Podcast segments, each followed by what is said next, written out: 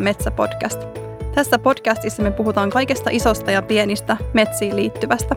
Mun nimi on Inka Musta ja vastaan kansainvälisistä metsäasioista UPMllä. Ja minä olen Timo Lehesvirta ja vastaan kestävän metsätalouden kehittämisestä. Tässä jaksossa me puhutaan tunteista ja suhteista. Ei mennä kuitenkaan mihinkään tota, kauniit ja rohkeat osastolle, vaan, vaan ehkä niin kuin metsätunteista ja metsäsuhteista. Mietitään sitä, että miten ihmisten kokemukset muokkaa metsäkäsitystä ja sitten puhutaan vähän metsäammattilaistenkin näistä edelleenkin metsäsuhteista. Meillä on täällä myöskin vieras Tuulikki Halla. Haluatko Tuulikki kertoa vähän itsestäsi meille? Joo, kiitos kutsusta ja nämä on tosiaan metsätalousinsinööri ja yhteiskuntatieteilijä ja on tällä hetkellä opintovapaalla metsähallituksesta, jossa on tehnyt parikymmentä vuotta töitä. Ja tällä hetkellä teen jatko-opintoja Itä-Suomen yliopistolla ja olen tämmöisessä metsämiesten säätiön rahoittamassa metsäsuhteet yhteiskunnallisessa muutoksessa tutkimushankkeessa. Tervetuloa munkin puolesta. Kiitos. Kutsuttiin sut sen takia, koska se on niin mielenkiintoinen, mielenkiintoinen aihe ja halutaan sitä tässä nyt sitten laajentaa ja leventää. Tosi kiva Tuulikki saada sut tänne meidän vieraaksi keskustelemaan. Me tietää, että sä oot semmoinen ajattelija, niin on hienoa saada sun ajatuksia tähän podcastiin. Ja tosiaan tutkimusaihe on ihan valtavan mielenkiintoinen. Eli siis tutkit ammatillisia metsäsuhteita, niin mitä se oikein tarkemmin ottaen tarkoittaa?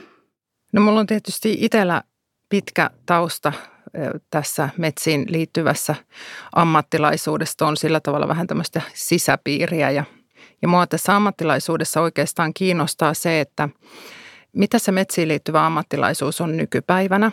Tietysti äkkiä niin kuin metsäammattilaisuudesta tulee mieleen semmoiset aika niin kuin perinteiset metsätalouden ja metsäteollisuuden tehtävät, mutta että metsiin liittyvää ammattilaisuutta on myös niin kuin metsiin liittyvän hallinnon, neuvonnan, edunvalvonnan, suojelun, virkistyskäytön tehtävissä työskentelevät ihmiset. Ja mua ehkä kiinnostaa se, että metsät on niin kuin yhteiskunnassa näkyvä asia – ja metsiin liittyvä ammattilaisuus myös näkyy yhteiskunnassa monella tapaa.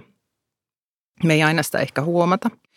Ja jollain tapaa niin kuin ne, että keitä nämä ammattilaiset on ja millainen on heidän niin kuin suhteensa metsiin ja miten se ammattiinstituutio vaikuttaa siihen suhteeseen.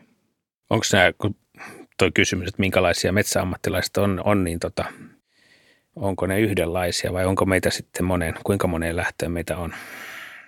Niin, no ammattilaisuus on minusta sikäli kiinnostavaa, että siinä ammattilaisuudessa on joku syy, minkä takia niin kuin lähdetään kouluttautumaan ammattilaiseksi. Valitaan vaikka niin kuin joku metsäalan koulutus, niin siinä niin kuin ikään kuin se henkilökohtainen suhde metsään on jo aika voimakas siellä taustalla. Et moni ammattilainen kuvailee, että että se luonto kiinnostaa tai, tai metsä kiinnostaa ja, ja se on niin kuin tavallaan se motiivi sinne alalle hakeutumiselle. Ja sitten se ammattilaisuus niin kuin kietoutuu tavallaan siihen henkilökohtaiseen metsäsuhteeseen ja se on niin kuin kiinnostavaa selvittää ja sitä yritän niin kuin tässä omassa tutkimuksessani selvittää, että millaisia merkityksiä nämä ammattilaiset niin kuin liittää niihin metsiin ja siihen ammattilaisuuteen. Että mitä se ammattilaisuus ehkä tuo siihen metsäsuhteeseen mitä se ehkä vie siitä, miten se vaikuttaa siinä ja, ja, ja näin edespäin. Mua kiinnostaisi kuulla lisää siitä, että et, et minkälaisia merkityksiä tosiaan nämä ammattilaiset liittää niihin metsiin, että mitä ne metsät heille sitten merkitsevät tai meille.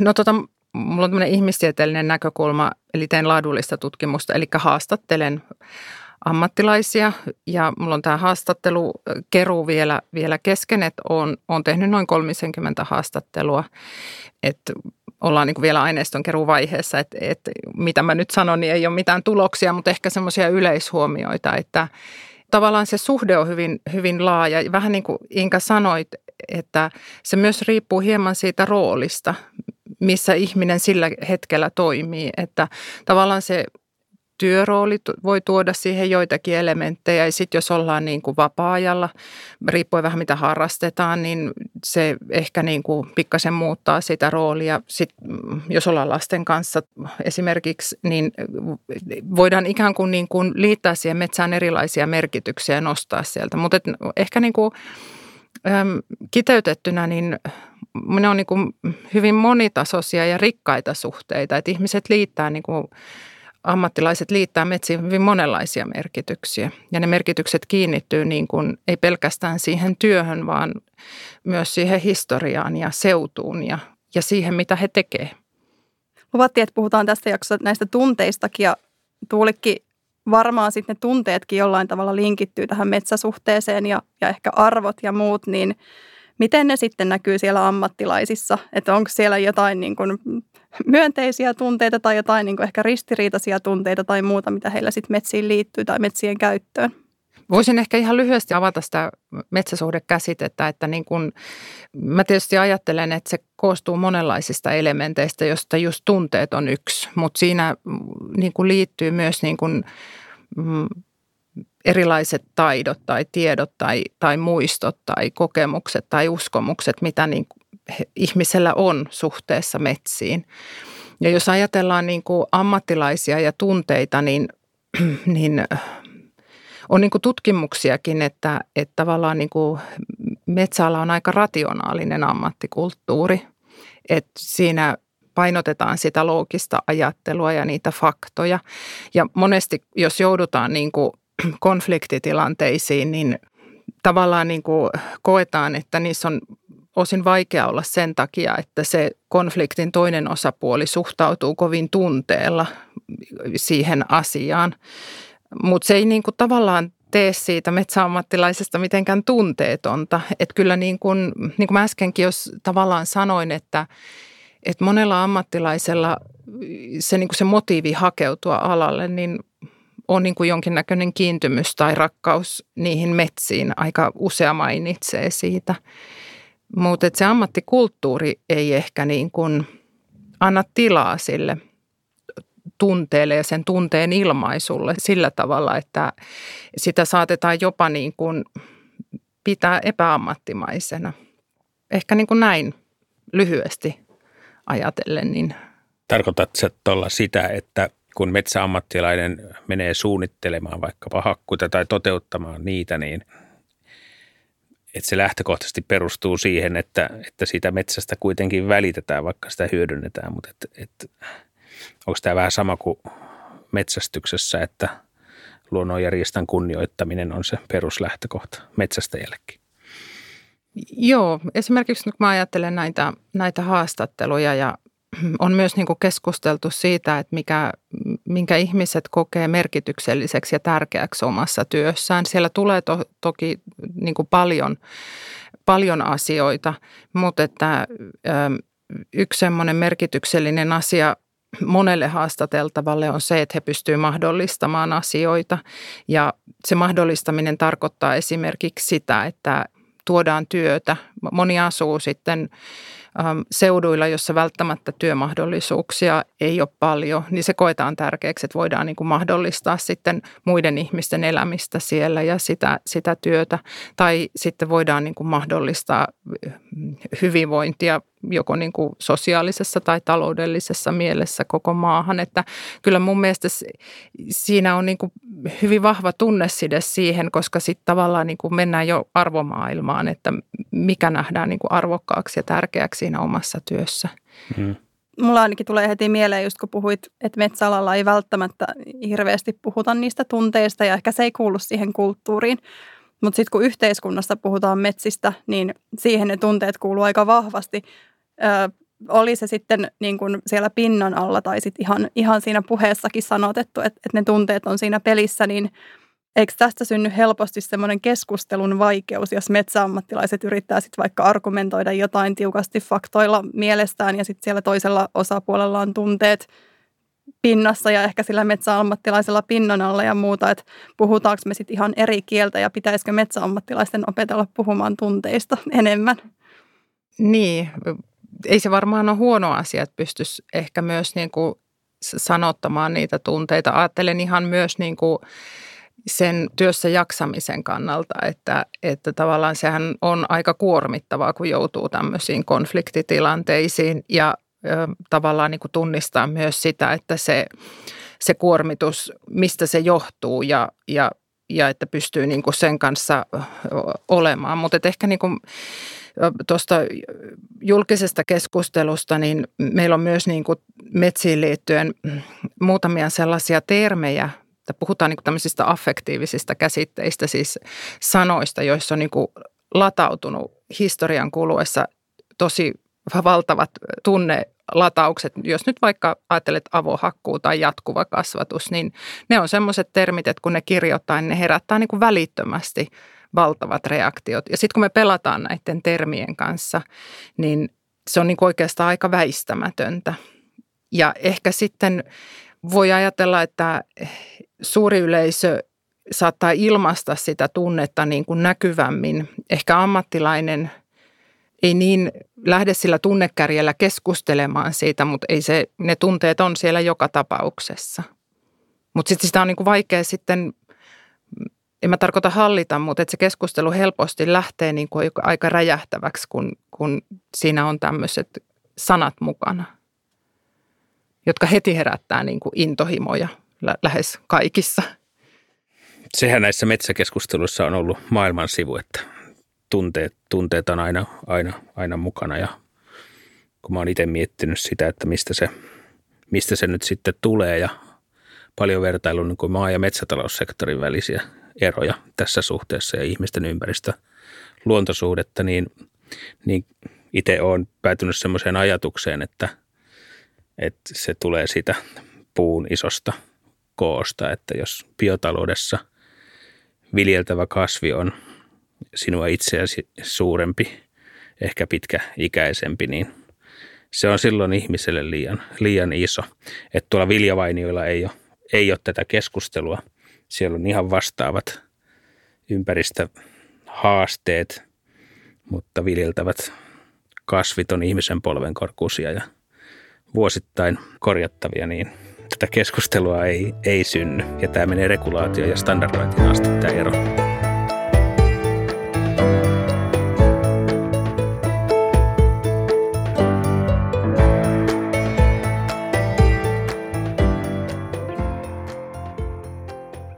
Niin miten sä Tuulikki oot itse pohtinut ja nähnyt nykyisen suomalaisen luontosuhteen, että metsistä puhutaan todella paljon, mutta sitten mä oon itse tarkastellut ja katsellut ympärilleni, missä, että minkälaisista lähtökohdista voitaisiin niin kuin nähdä yhteistyön mahdollisuudet ja, ja vähentää tämmöistä kahtia jakautumista ja, ja polarisaatiota metsä- ja ympäristökeskustelussakin ja – on kadehtien katsonut näitä koiran omistajia, jossa se luonto näyttäytyy no, tämmöisen jalostettuna eliönä, joita on Suomessa ehkä noin 700 000 ja susia on 200 yksilöä. Ja siinä tavallaan tämmöinen disneyfikoituneen luontosuhteen kautta nähdään, että se luonto näyttää turvallisena ja yhteisenä siinä koirassa, mutta että saadaanko me tämä ilmiö sinne metsään myöskin –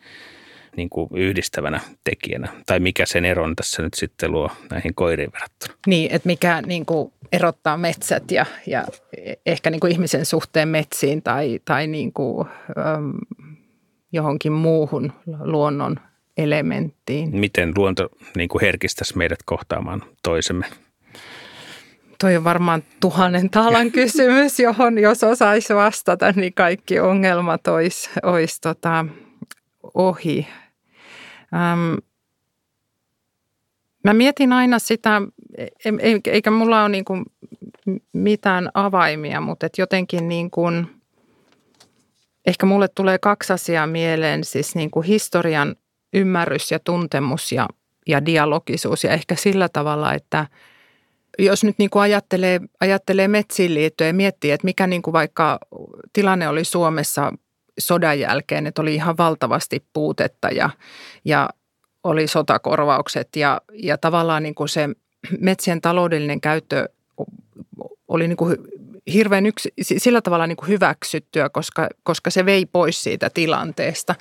Ja sitten meillä tietysti on niin kuin kauhean vahvat instituutiot, jotka myös niin kuin määrittää sitä sitä metsien käyttöä. Ja me ollaan ehkä, niin kuin, kun maailma on muuttunut ja arvot on niin kuin monipuolistunut, me ollaan jotenkin ehkä vähän uudenlaisessa tilanteessa, että niin kuin sitä yhteistä käsitystä ei niin, kuin niin aukottomasti jaeta ja, ja tulee niin kuin erilaisia uusia instituutioita, jotka nostaa niin kuin uusia merkityksiä, niin jotenkin tavallaan niin kuin sen, sen historian ymmärtäminen, että, että ketkä niin kuin on polarisoitumassa tai ketkä on niin kuin niitä ääripäitä ja, ja minkä takia, että mistä se johtuu. Mutta se, että et, dialogisuus on niin kuin terminä kauhean helppo ja hieno ja sanoa, että pitäisi ymmärtävästi suhtautua toisiin ja, ja, ja niin kuin pyrkiä ymmärtämään, että mitä se toinen haluaa sanoa ja mikä hänen arvomaailmansa on. Mutta käytännössähän niin kuin aika usein ne asiat henkilöityy ja, ja sitten ihmisillä on niin kuin pitkä historia siinä omassa asemassaan. Niin sitten niin kuin tavallaan me kaikki leimaudutaan ja silloin niin kuin on kauhean vaikea niin kuin, päästä siitä omasta roolistaan irti, koska niin kuin toiset luo sen mielikuva, että millainen, millainen sä oot tai millainen tämä henkilö on tässä keskustelijana, niin siinä sitten niin kuin se pyrkimys siihen dialogisuuteen on aika hankalaa ja se, että se ei auta, jos sä yksin pyrit olemaan dialoginen, jos se toinen, toinen ei niin kuin lähde siihen, että yrittäisi niin kuin yhteisesti jotenkin ymmärtää sitä toisen näkökulmaa. Tuossa on mun mielestä hyviä pointteja ja just tämä historian tunteminen – että varmaan silloin e, en ollut näkemässä sitä aikaa, mutta joskus sotien jälkeen, niin kai se kansakunta on sitten yhdessä, on, on tehty sitä jälleenrakennusta ja yritetty selvitä ja luoda uutta. Ja sitten ne metsät on siinä tilanteessa luonut hyvinvointia ja ne on ollut tosi iso osa sitä koko sen ajan talouden, sitten sitä tukirakennetta ja muuta. Ja nythän se metsien merkitys on pienentynyt, se on edelleen tosi suuri, mutta ei se ole enää vastaavassa roolissa. Ja sitten ehkä niihin metsiin sitten liitetään paljon enemmän muita merkityksiä tänä päivänä kuin vaikka silloin joskus 50-luvulla. Mm. Tai varmaan silloinkin on liitetty merkityksiä, mutta ei ole ollut ehkä kanavia niin kuin tehdä niitä niin näkyväksi. Niin ja sitten ehkä tieto on lisääntynyt. Onhan silloinkin puhuttu, tai paljon kauemminkin aikaa sitten on puhuttu luonnonsuojelusta ja on puhuttu mm. maiseman suojelusta ja muusta. Mutta me tiedetään tänä päivänä hirveän paljon enemmän vaikka biodiversiteetistä tai metsien roolista ilmastoasioissa. Ja nämä on monille tämän päivän ihmisille ihan hirveän tärkeitä ja voi olla tärkeämpiä kuin se talous niin totta kai se niin kuin näkyy tässä keskustelussa. Ja sitten mä mietin välillä itse sitä, että, että niin kuin katoaako se linkki siinä metsien käytön ja sitten tämän hyvinvoinnin tai näiden tuotteiden välillä. Tai niin kuin yhdistääkö ihmiset välttämättä edes niitä, että niillä on jotain tekemistä toistensa kanssa. Että, että moni meistä nauttii tästä hyvinvoinnista, mutta, mutta ei ehkä hyväksyisi sitä metsien käyttöä. Mä mietin, että olisiko Tuulikki tämän tyyppisiä siellä sun tutkimuksessa, että kokiko metsäammattilaiset tästä jotain semmoista – ristiriitaa tai muuta.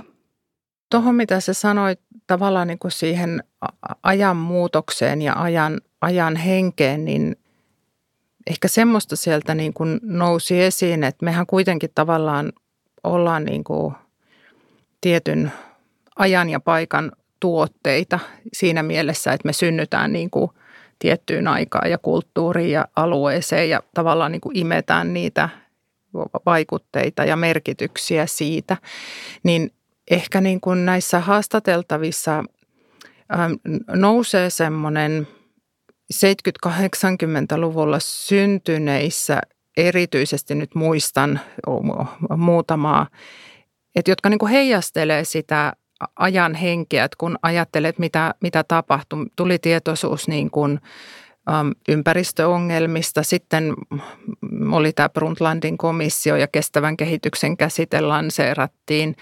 Ja tavallaan niin kuin ihmiset on, on niin kuin elänyt sitä aikaa, niin se minusta niin kuin jollain tapaa vaikuttaa siihen motiivi hakeutua alalle ja myös siihen ammattilaisuuteen ja siihen, miten metsiin suhtaudutaan. Et musta tuntuu, että niinku se ajan henki myös väistämättä muuttaa tätä ammattilaisuutta. Et siellä niinku eri tavalla nousee merkitykselliseksi tämmöiset vastuullisuuteen ja kestävyyteen liittyvät asiat. En tarkoita sitä, etteikö niin kuin aikaisemmin olisi ollut, mutta no jos nyt vaan, kun mä oon niin kuin 70-luvun lapsi ja mä oon niin kuin tavallaan opiskellut silloin 90-luvulla ja elänyt sitä aikaa, niin kyllä mä oon lukenut Oikeutta eläimille kirjan ja, ja lukenut näitä ja kyllä ne on niin kuin vaikuttanut muhun. Ja ne oli tavallaan sitä ympäristöä, mitä ei sitten ollut niin kuin ihmisille, jotka opiskeli vaikka 70-luvulla. Niin kyllähän se väistämättä niin kuin heijastaa. Ja kyllä se niin kuin jotain merkityksiä tuo sit siihen, miten mä niin kuin havainnoin ympäristöä ähm, ja, ja vaikka metsiä tai, tai mitä mä niin kuin teen työssäni. Että, että vähän me ollaan niin kuin siinä, en mä sano, että me ollaan uhreja, mutta että me ollaan niin kuin siinä ajan hengessä kiinni ja se vaikuttaa meihin tosi paljon. Ei me välttämättä niin kuin ehkä sitä huomatakaan aina kuinka paljon.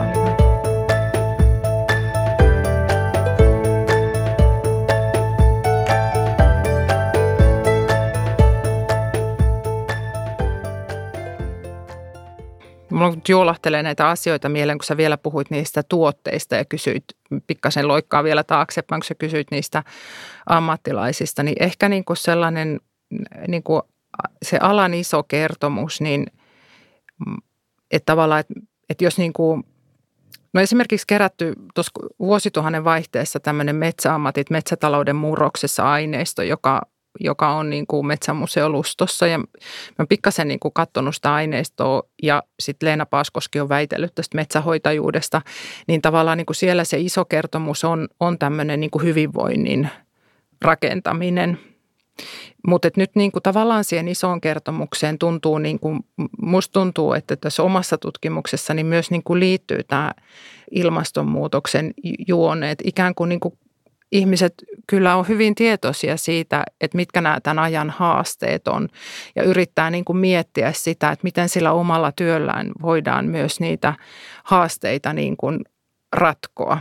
Et siinä mielessä ei, me ei ole puhuttu yksittäistä tuotteista, mutta ehkä tämä, niin kuin tämä tausta-ajatuksena. Mm, että hakee, hakee ehkä isompia merkityksiä sille työlleen. Niin. Ja mä tunnistan ton, mä oon sitten niin kuin 80-luvun lapsi taas itse, niin kyllä mä ymmärrän sen niin kuin hyvinvoinnin ja, ja työllisyyden ja muun merkityksen, mutta kyllä mulle se iso motivaattori jolla alalla on tavallaan se maailman pelastaminen ja se, että ajattelen, että siirrytään niistä fossiileista sitten kohti jotain vähän kestävämpää ja, ja että haluaa olla myös kehittämässä tätä alaa niin kuin yhä vastuullisemmaksi.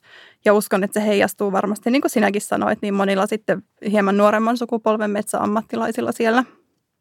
Jos puhutaan tästä dialogisuuden haasteellisuudesta, kyllähän tätä metsäkeskustelua käydäänhän sitä, mutta jos miettii, että minkälaista se on tilanteessa, missä on tämä Tuulikki sun esiin tuoma metsäammattilaisten eh, rationaalinen metsäsuhde ja ja ammatillinen näkökulma, mihin usein sisältyy myös maailmankuva, missä kestävyys on ja ympäristö keskeisellä sijalla. Mutta sitten, sitten keskustelun osallistuu myöskin ja täysin oikeutetusti yhteiskunnassa on monenlaisia metsäsuhteita ja, ja monelle metsä on myöskin kuin kirkko tai pyhä, pyhä paikka ja sitten siinä se avohakkuu saattaa vertautua kirkon polttamiseen, että johonkin pyhään kosketaan väärällä, väärällä tavalla. Ja sitä kokemusta pitää, pitää ymmärtää, mutta sitten se,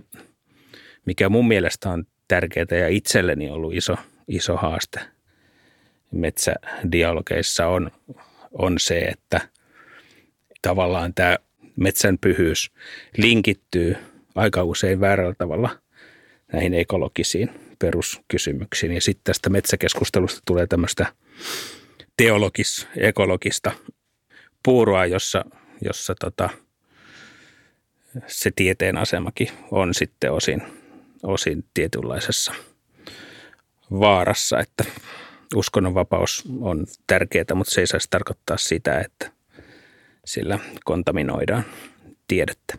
Tarkoitatko Timo sitä, että siinä keskustelussa niin kun helposti puhutaan toisten ohi, että et, et, me ollaan aikaisemmin joskus sun kanssa podcasteissa puhuttu siitä, että voi, voi sekoittua argumenteissa se tieto ja ekologia ja tunne ja teologia ja filosofia ja mikä ikinä, niin varmaan tarkoitit jotain tämän tyyppistä. Ja sitten kun ne sekoittuu, niin sitten on ehkä, ehkä vaikea niin kuin ymmärtää toista. Ja sitten Tuulikki, sä mainitsit aikaisemmin vielä tämän vahvan leimautumisen, että me ollaan niin vahvasti sitten, että, niin kuin, kaikki tietää, että Timo on teollisuuden miehiä ja että puhutaanko me sitten toistemme ohi ja onko meillä edes valmiutta niin kuin ymmärtää toisiamme. Mm. Joo, ja tämä ehkä kun me puhuttiin niistä tunteista, niin mehän myös niin kuin liitetään toinen toisiimme merkityksiä. Että tavallaan sehän on vähän inhimillinen tapa, että me yritetään asemoida, että kuka sinä Timo olet ja kuka sinä Inka olet ja kuka minä olen ja, ja, ja asettaa niin kuin toinen toisemme jotenkin johonkin lokeroon. Ja sitten jos niin kuin tavallaan se toisen äh, toiminta tai puhe koetaan, että se uhkaa jotain itselle tärkeää, niin tavallaan niin kuin se tunnereaktio on niin kuin tapa puolustautua ja suojata jotenkin sitä omaa arvoa, niin sitten kun me ollaan niin kuin kovasti tunteen vallassa, niin ei me välttämättä oikein niin kuin kuulla, mitä se toinen oikeasti sanoo. Saati sitten, että me niin kuin pyrittäisiin ymmärtämään, vaan sitten me jotenkin niin kuin kuullaan vain se, mikä vahvistaa sitä omaa stereotypiaa siitä toisesta. Niin sekin sitten tietysti hankaloittaa sitä, sitä keskustelua ja sitä ymmärtämistä. Niin ja mä ainakin tunnistan ton hirveän vahvasti. Tunnistan sen itsessäni ja metsäalassa, että kun tulee sitä kritiikkiä tuolta jostain ympäröivästä yhteiskunnasta tai joku mulle suoraan sanoo, että vaikka kritisoi UPMn toimintaa, niin kyllä mulla tulee siinä tunteet peliin ihan todellakin ja koen sen kritiikiksi itseäni kohtaan usein myös jollain tavalla – ja kyllähän se sumentaa sitä omaa niin kuin rationaalista ajattelua. Että mä en niin kuin halua välittää tällä keskustelulla mitään semmoista kuvaa, että me täällä metsäalalla ajateltaisiin, että ne muilla vaan on ne tunteet ja muut ja et höpö höpö ja sitten meillä on nämä kylmät faktat täällä meidän puolella, vaan, vaan niin kuin mun mielestä niitä tunteita tarvittaisiin tähän keskusteluun enemmänkin ja, ja niin, että niistä tunteista oikeasti voitaisiin puhua ja sanottaa ja tunnistaa, että mitkä ne tunteet on ja mistä ne tunteet kumpuaa.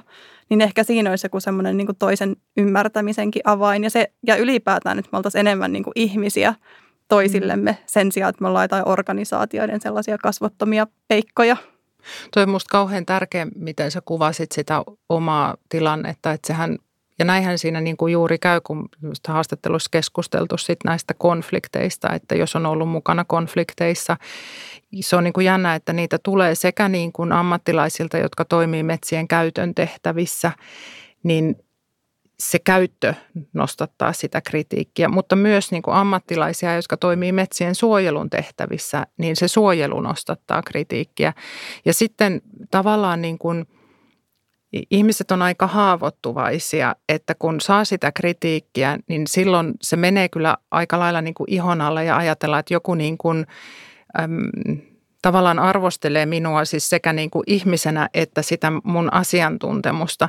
Ja sitten se on tietysti aika sokaseva hetki, että siinä on niin kuin vaikea vaikea niin kuin neutraalisti suhtautua. Että se, sehän on aikamoinen taakka niin kuin mille, kenelle tahansa ihmiselle tai, tai ammattilaiselle millä alalla tahansa, että kokee, että niin kuin sitä omaa, o, omaa työtä, minkä pyrkii tekemään hyvin, niin sitä niin kuin arvostellaan ja sen ja kuitenkin aika moni kokee, että, että tekee niin kuin tärkeää työtä, niin sitten sitä myös arvostellaan, että se on hirveän herkkä paikka. Mutta näkyykö se siinä, vaikka kun teit näitä haastatteluja, niin näkyykö se oikeasti alalla jonkunlaisena työhyvinvointihaasteena myöskin? Minusta se ehkä näkyy ja varmaan ehkä niin, että tämä jäi miettimään ihan, että kuinka paljon niin kuin alalla on semmoista rakenteellista tukea ikään kuin, niin kuin – tämmöisiin tilanteisiin. Että moni kertoo, että, että on se hirveän hyvä työyhteisö ja ne kollegat, jotka pitää huolta ja saattaa soittaa ja kysyä, että miten jaksat. Mutta että onko meillä niin kuin, millaisia välineitä on sitten vaikka niin kuin, um, työterveydessä tai työhyvinvoinnissa, sitä en osaa sanoa ja siitä ei ole tullut puhetta, mutta että se on varmaan niin kuin tämän alan, alan ammattilaisilla niin aika keskeinen osa sitä – sitä alaa, että voi joutua niin kuin aika valmistautumattakin niin kuin aikamoiseen kritiikkiin. Ehkä nykypäivänä ei niin paljon kuin ajattelee silloin, kun nämä keskustelut alkoi. Hmm, tästä ainakin mun mielestä Timo on usein ottanut hienosti esille sitä, kun me puhutaan metsäalallakin ihan hirveän paljon turvallisuudesta ja työturvallisuudesta ja se on se meidän oikeastaan ihan ykkösprioriteetti, millä kaikki aina aloitetaan, sillä kaikki lähtee, turvallisuus lähtee itsestäni, niin niin siihen rinnalle pitäisi kyllä varmasti se henkinen turvallisuus ja hyvinvointi sit saada nostettua ihan yhtä vahvasti, koska kyllä me ollaan niin kuin paineen alla varmasti tässä alalla. Niin, että turvavarusteissa itkevät metsäammattilaiset. Tämä on varmaan semmoinen, semmoinen ääripää, mutta, mutta kyllä minä tunnustan, että olen työasioiden vuoksi itkennytkin joskus ja onneksi kyllä nauranutkin välillä. Ja mun mielestä kans tunnistan sen hirveän tärkeäksi sen vertaistuen, että on kollegoita, kenen kanssa voidaan purkaa sitten niitä asioita ja miettiä, että miten tästä eteenpäin. Ja jos on saatu aiheesta kritiikkiä, niin erityisesti se, että miten tämä korjataan tämä tilanne. Mutta sitten myös mulla on ollut tosi voimaannuttavia kokemuksia ne, kun on puhunut sitten niin sanotun vastapuolen, eli vaikka sitten ihan ympäristöjärjestöjen ihmisten kanssa ja saanut heidän kanssa niin kuin, kun on sitten niin kuin, no mä oon viimeksi eilen ottanut puhelimen käteen ja soittanut eräälle niin kuin ympäristöjärjestön henkilölle ja, ja oli ollut tämmöistä kritiikkiä ja sitten mä hänelle avasin enemmän niin kuin meidän näkökulmaa siihen ja hän avasi heidän näkökulmaa ja se oli tosi hyvä se keskustelu ja mulla oli niin kuin hirveän paljon parempi fiilis sen jälkeen ja koin, että siinä oli sitä ymmärrystä niin kuin lisätty. Että varmaan se kaikkinainen semmoinen ihmisten kohtaaminen ja yhteydenpito niin, niin auttaa näissä asioissa eteenpäin. Joo ja varmaan ehkä tämä aika niin kuin moninaisine tämmöisine viestintäkanavineen tekee sen haasteelliseksi, että harvoin kun me ollaan kasvokkain toisen kanssa, niin ei me ehkä niin kuin päästellä yhtä istottomasti kuin silloin, kun me ollaan ikään kuin jonkun tilin tai, tai teknisen kanavan suojissa, vaikka ollaankin siellä nimellä. Mutta kun se, se toinen ihminen ei ole siinä niin kuin fyysisesti läsnä, niin se on jotenkin helpompaa ja estottomampaa se, se keskustelu.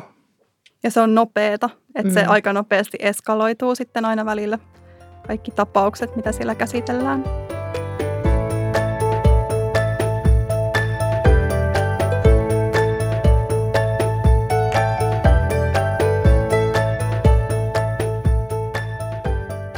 No mites Tuulikki, kun me ollaan nyt tässä 20-luvun alussa ja, ja meillä on tietynlainen käsitys menneestä ja nykyhetkestä, joka sekin jo meni, eli tulevaisuus on tosi tärkeä asia, niin niin minkälaisena sä näet tämän alkaneen vuosikymmenen suomalaisten metsä- ja luontosuhteiden näkökulmasta? Ensimmäisenä tietysti tulee mieleen, että, että suomalaiset kaupungistuu kovaa vauhtia, joka ehkä tarkoittaa sitä, että me myös niin kuin tietyllä tapaa ehkä kulutetaan enemmän ja on tarve niin kuin kestävästi tuotetuille tuotteille – Mm, mutta se myös muuttaa niin kuin sitä funktiota, että miten, miten me niin kuin metsiä käytetään. Että niistä varmaan niin kuin se virkistys ja terveys ja hyvinvointiarvot lisääntyy, voisin ajatella.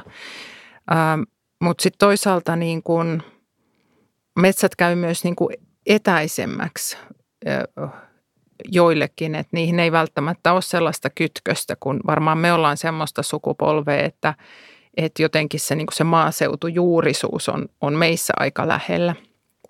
Että sitten tavallaan niin sukupolvet, jotka syntyy nyt, että onko heillä sitä. Että jotenkin mä näen, että se kirjo varmaan niin kuin kasvaa metsäsuhteissa siinä mielessä, että se fyysinen kontakti, se voi olla joko tosi iso tai sitten se voi olla ihan niin kuin olemattoman pieni.